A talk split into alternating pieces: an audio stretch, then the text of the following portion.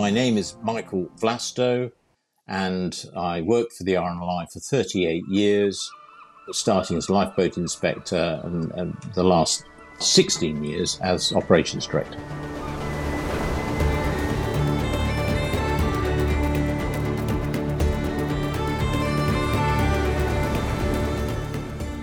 I joined the RNLI in the mid 70s, and back in those days, the RNLI was a highly respected, well run lifeboat service, operating fairly traditional lifeboats, developing ILBs to, you know, to sort of provide infill and inshore cover, um, and working very closely with European colleagues.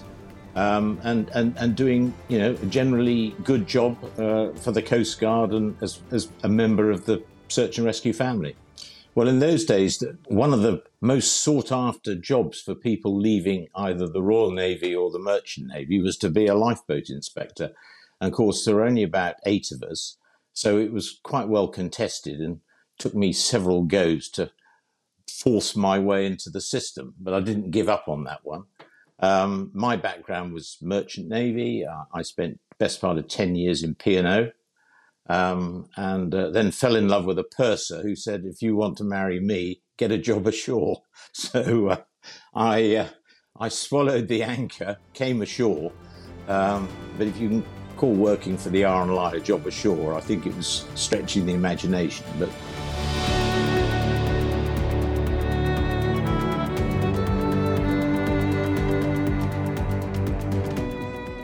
I was about 10 years younger than the other inspectors. And I, I think I was a bit of a, a, in inverted commas, experiment because I think the uh, the lords and masters at the time realised that a lot of inspectors were going to all be retiring at the same time. So I was only 26, uh, and literally just the ink was still wet on my master's ticket, which was the the basic requirement, um, and came in. And I had the important title of Assistant Inspector General Duties, which meant that the first few months I was in Poole, before headquarters was built, we were in a rented building down in the harbour.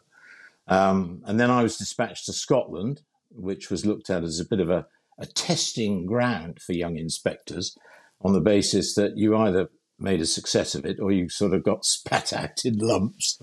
Fate helped me. I had one or two very difficult things to deal with very early in my time, including the double capsize the Islay uh, and the Barra lifeboats in 1979. I then had six years in Wales and the Northwest. Um, uh, and then I was summoned to run operational training, which was really developing then. And that was, I really enjoyed that. It was, we had this little training center down on the old quay. And uh, uh we started thinking about things like um, uh, the mobile training units were in their infancy, and competence based training was a dream on the horizon. But we really worked and, developed that uh, against the odds in some respects. There was a lot of resistance because, you know, lifeboat men and women are pretty uh, wise when anyone's trying to introduce something. And, and those that didn't know what they felt they ought to know thought, you know, we're going to get tripped up here. But we, we did it in a, a gentle way, and uh, I, I, well, the result speaks for itself.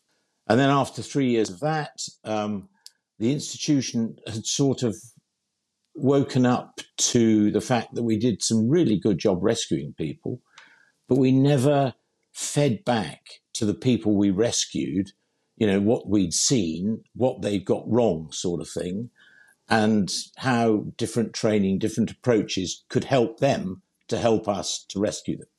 So that's when prevention was born. And I, I literally, in at the beginning of, uh, I think it was 93, I sat in an empty office with a blank sheet of paper, having been told to do something about prevention.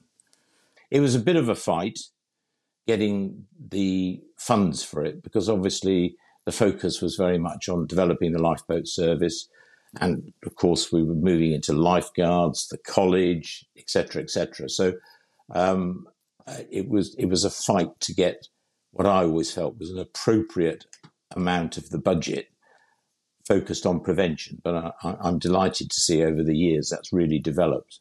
And you look at the stuff coming through now of people who, you know, float to live and, and, and all that sort of thing.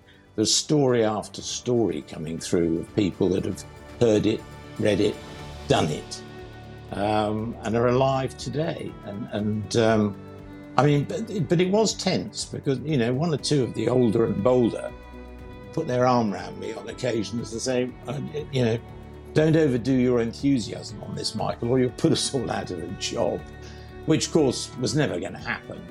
But I could understand, you know, their passion being slightly interrupted by this youngster who was pushing a different message uh, from the traditional one.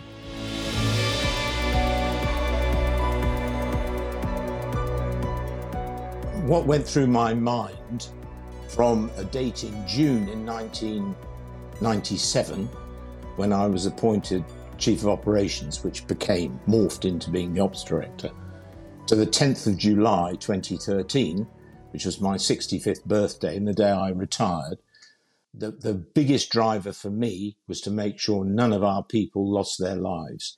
You know, um, I was around at the time of Penlee and I saw what that did to a community, decimated a community. And I, um, there were there were various other capsizes, but not, not double capsizes. But before, long before, going back to the, the 18 whatevers, the Mexico uh, disaster, which led to the establishment of street collections in Manchester, there were three lifeboats uh, on that occasion in, in and around um, uh, Liverpool Bay.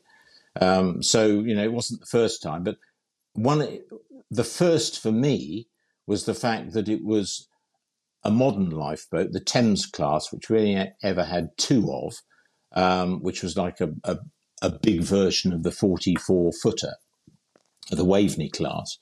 That you know capsized and came up all the crew were fine. And the Barra boat, which was a traditional double ender, which was not designed to be a self righter, but that had been fitted with the airbag conversion. So when she went over, this enormous sausage blew up on the after cabin top and provided the righting moment to bring her up. And all that crew uh, survived as well. The Barra crew survived uh, as well, which was which was fantastic and, and I think it was 14 people in all, um, which um, you know was was progress.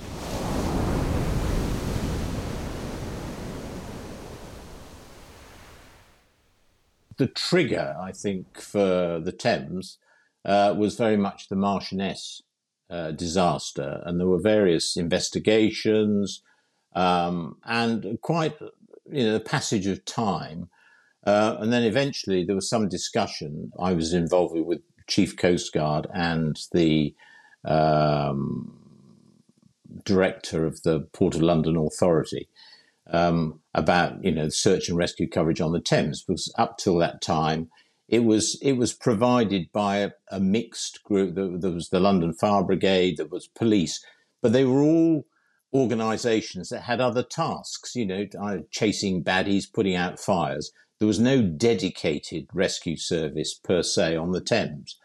And I certainly saw that as an opportunity, or the RNLI saw that as, as, a, as an opportunity.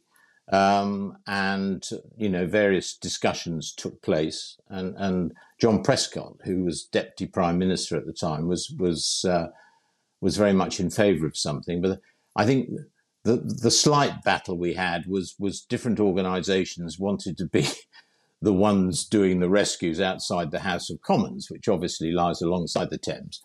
And I had to sort of fight the battle on the basis that if the RNLI was going to get involved, it was really all or nothing. We had to go from the tidal reaches, you know, Gravesend uh, or Sheerness, which was our easternmost lifeboat station, and uh, Sheerness and um, Southend, uh, all the way up to Teddington, you know, uh, the tide end town, um, where the, the Thames became a river, the other side of the lock.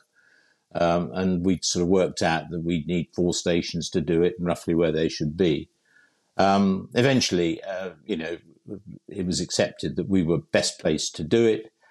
And we actually set it all up in about 18 months. I mean, it was amazing to get four lifeboat stations up and from scratch in, in quite difficult circumstances. You know, the first tower started off inside a pontoon on on the Tower Pier um, rather than where it is now. I found out that the old police station, which is what Tower Lifeboat Station is, was was up for grabs, and went and saw the assistant chief commissioner of the Met Police, um, who was had a bit of a conundrum because he wanted to get rid of it, but you know all the boat operators were lining up with their checkbooks, and uh, I, I basically slightly jokingly said to him, "Well, you know, the RLI would be very interested, and uh, I'll give you a quid for it." Um, so he said, "Done." Shook my hand, and that pound is in a little frame box at the station to this day. I actually paid for that out of my money, not the RLI's money which was great fun. Uh, and of course, it's developed, and now the station's being uh, rebuilt.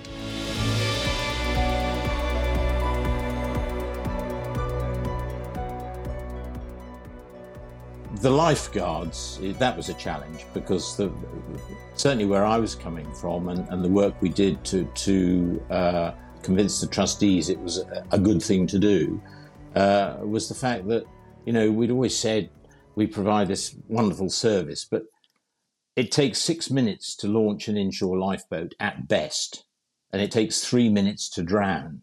So we were always three minutes the wrong side of providing that total service from the top of the beach to the open ocean. And I always felt there was a gap there.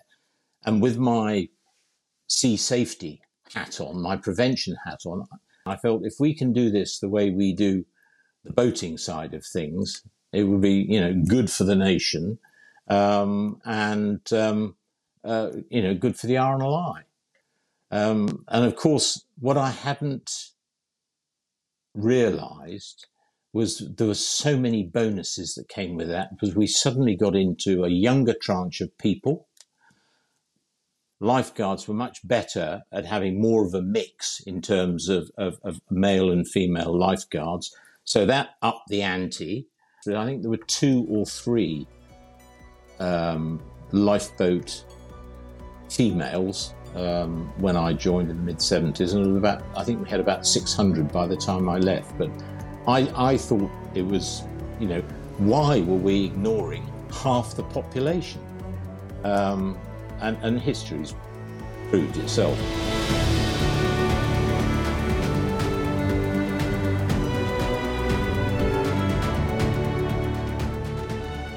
On my last day, um, it was sort of a bit of a haze, really, because obviously there's a lot of emotion flowing around. Um, but uh, I was um, hustled into a Shannon and taken to Weymouth.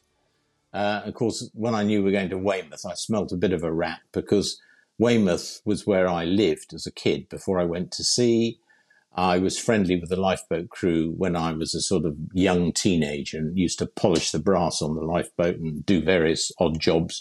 And then as I became trained in the merchant navy, I, I, I helped a bit when they, they, were one of the first lifeboats to get radar. And I remember helping the old coxswain uh, with that. So I always had a soft spot for, for Weymouth. So I went there and uh, somebody took a picture of me. They gave me some brasso made me pol- made me polish a bit of brass for, for a press photograph, which was was fun. Um, and then I got back, and there was a sort of presentation and and and uh, and all the rest of it. And then I was taken out to sea, and a helicopter came and whisked me off the back end of a Shannon. Um, and I've not been on a li- lifeboat since, sadly. the most important thing to me was that throughout that time when I was in the hot seat, we didn't lose a life um, from amongst our people. There's some very near misses, um, and uh, uh, I was lucky. Uh, but I mean, the day I retired, I could feel my shoulders go back up. It is a responsibility that you carry, or, should carry, very seriously. Um, uh, you know, uh, and and I did. But that that was the fact that we developed from a um, a good lifeboat service, European lifeboat service, into an international life-saving service.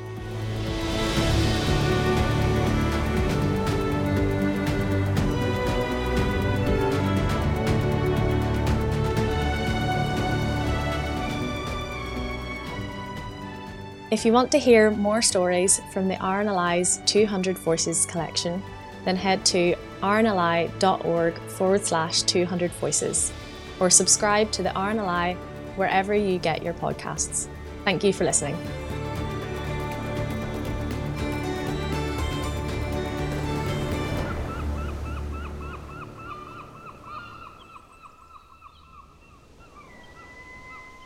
Two Hundred Voices is an adventurous audio limited production for the RNLI.